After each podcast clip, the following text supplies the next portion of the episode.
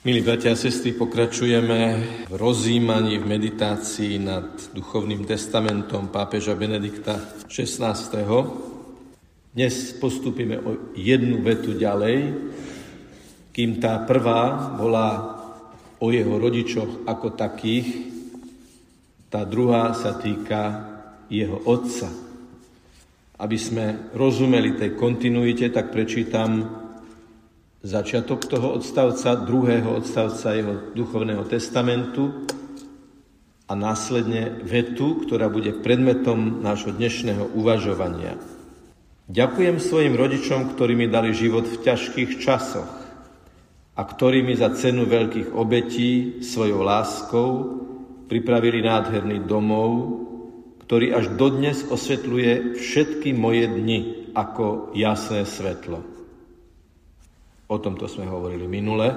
Dnes budeme hovoriť o nasledujúcej vete, ktorá znie Otcova jasná viera naučila nás súrodencov veriť a ako smerovník vždy stála pevne uprostred všetkého môjho vedeckého poznávania.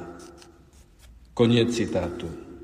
Milí priatelia, myslím, že nemusím nejak veľmi zdôrazňovať a dokazovať, že doba, v ktorej žijeme, jedna z chorôb tejto doby je kríza odcovstva.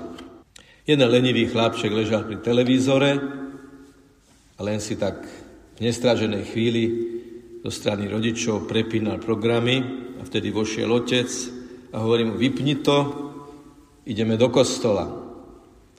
No ale chlapček bol tak zabratý do tejto činnosti, že neposlúchol a otec mu to niekoľkokrát zopakoval a nakoniec ten chlapček namieril ten ďalkový ovládač na otca a tatino, vypnem ťa. Tatino na vypnutie, zapnutie, tatino, ktorý sa nechá vypnúť, alebo nenechá vypnúť. A tatino, ktorý sa nechá vypnúť, vo svojej mužskej, otcovskej, manželskej dôstojnosti a autorite, je práve ten otec a ten muž, ktorý vykazuje známky krízy otcovstva. A to je naozaj veľmi vážny fenomén tejto doby. Netýka sa všetkých otcov, netýka sa všetkých otcov v plnej miere, ale je to markantný fenomén. Zopakujem znovu tú štatistiku z tohto uhla pohľadu, že viac ako 40% detí na Slovensku sa rodí mimo manželstva. To znamená, deti majú otca, ktorý neslúbil ich matke, že ju bude milovať a ctiť v šťastí, v nešťastí, v zdraví, v chorobe po všetky dni svojho života. Plus 50% manželstiev sa na Slovensku v niektorých regiónoch najmä rozpadáva, čo môže mať veľmi zložité a komplikované príčiny, ale v každom prípade to môže deti vzhľadom na ich budúce odcovstvo u chlapcov zneistiť práve v tom, že vzťah mamy a otca sa dostal nejakým spôsobom do krízy. Keby sme si prečítali najrôznejších autorov, ktorí píšu o kríze odcovstva, zistili by sme, že za krízou odcovstva sa skrýva niekoľko iných kríz. Kríza Božieho odcovstva. Ak neuznávame Boha ako Otca, ak nehovoríme úprimne s nasadením a s presvedčením slova Otče náš pravidelne, chýba jeden zo základných duchovných výstuží každého ľudského odcovstva. Keď po krste dávam požehnanie rodičom, osobitne matke pokrsteného dieťaťa a osobitne otcovi pokrsteného dieťaťa, tak v tom požehnaní sú aj slova, že to ľudské odcovstvo je odrazom, odzrkadlením Božieho odcovstva, ktorý cez ľudského otca tvorí nového človeka. Samozrejme s matkou a s manželkou toho otca. Ďalšia kríza, ktorá z tohto vyplýva, je kríza prítomnosti. Štatistiky sú údesné, tie, ktoré vykazujú, že nakoľko otcovia svojich detí sú skutočne ako otcovia prítomní v živote svojich detí.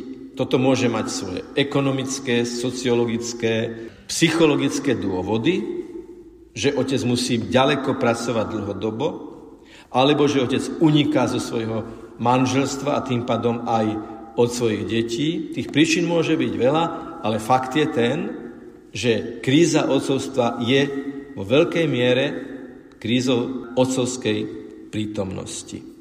Je to tiež kríza autority.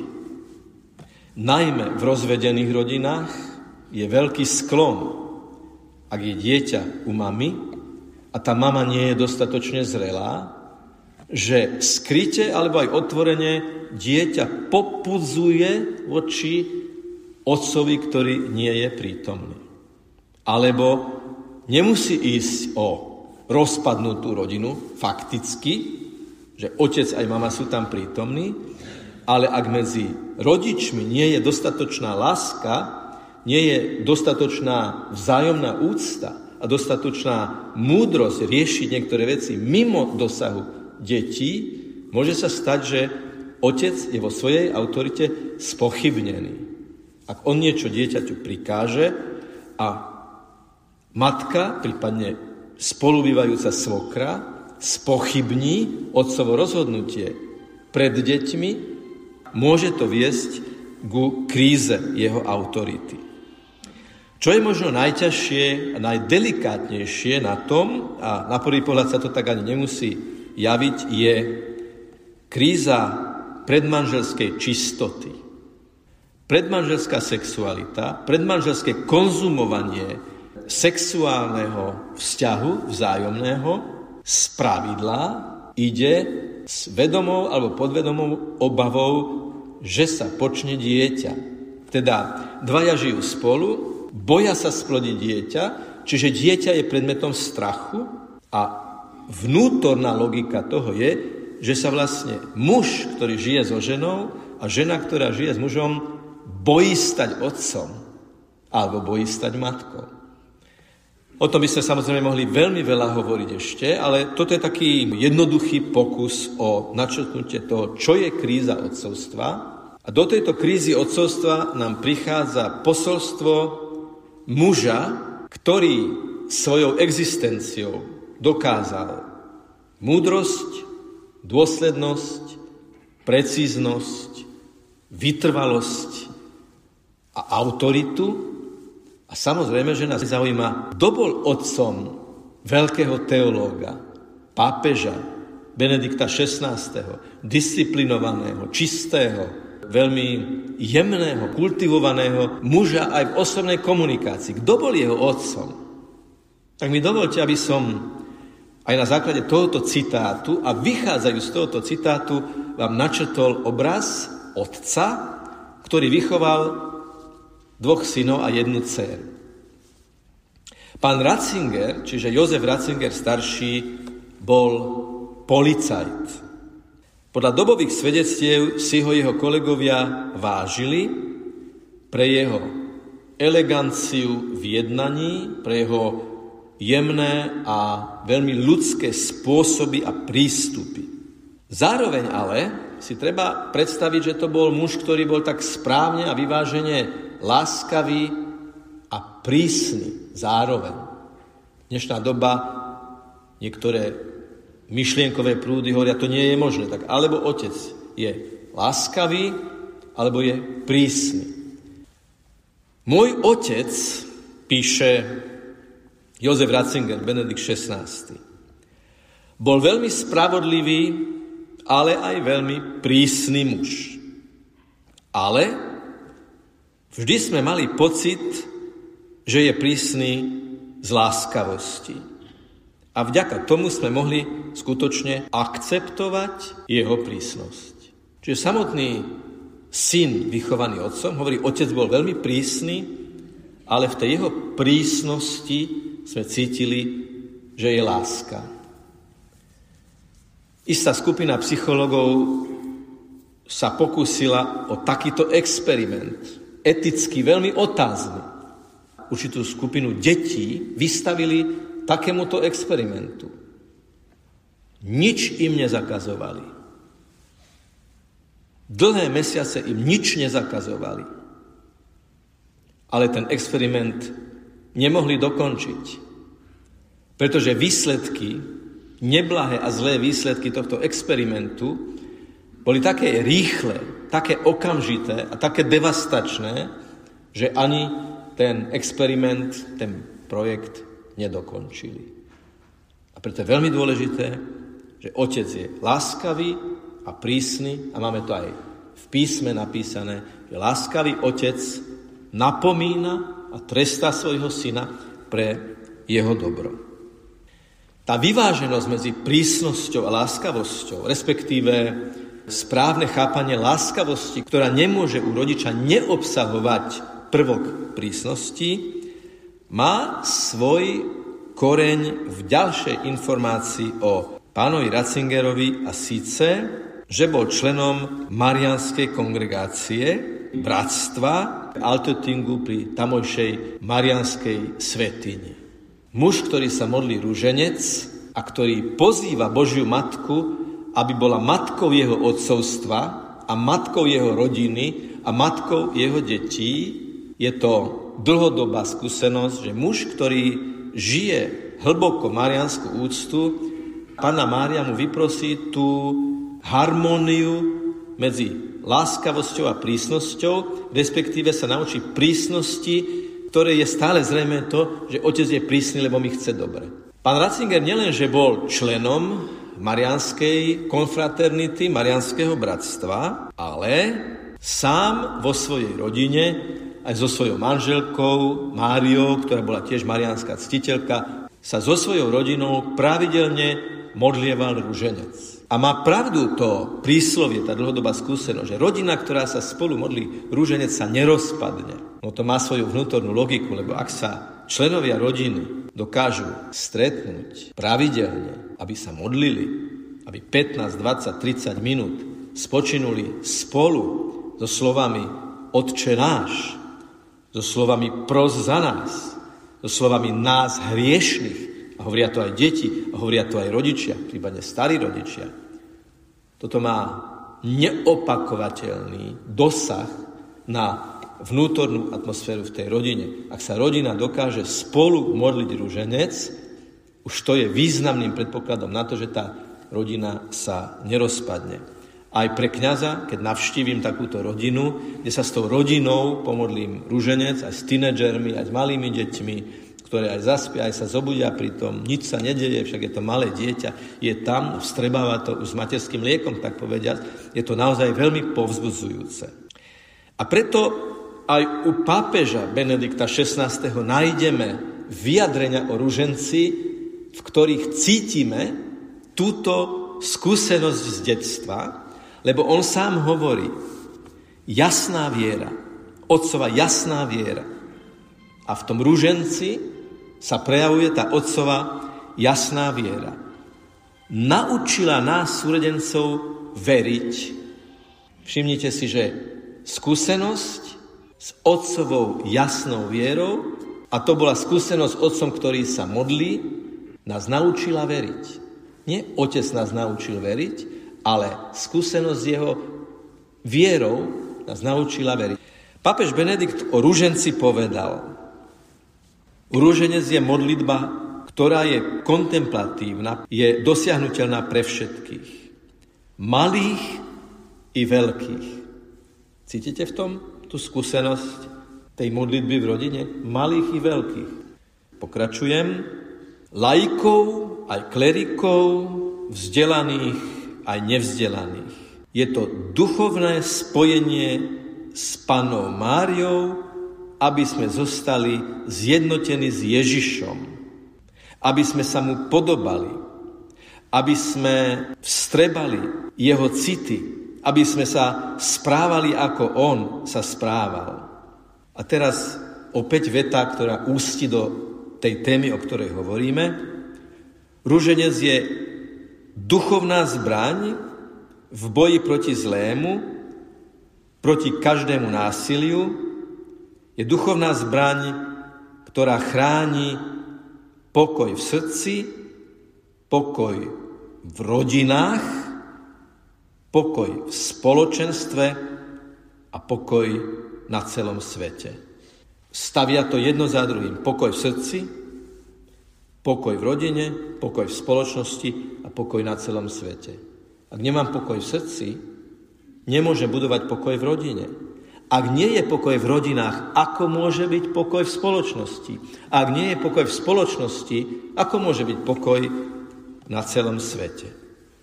Spiritualita rodiny Ratzingerovcov mala jeden veľmi originálny rozmer.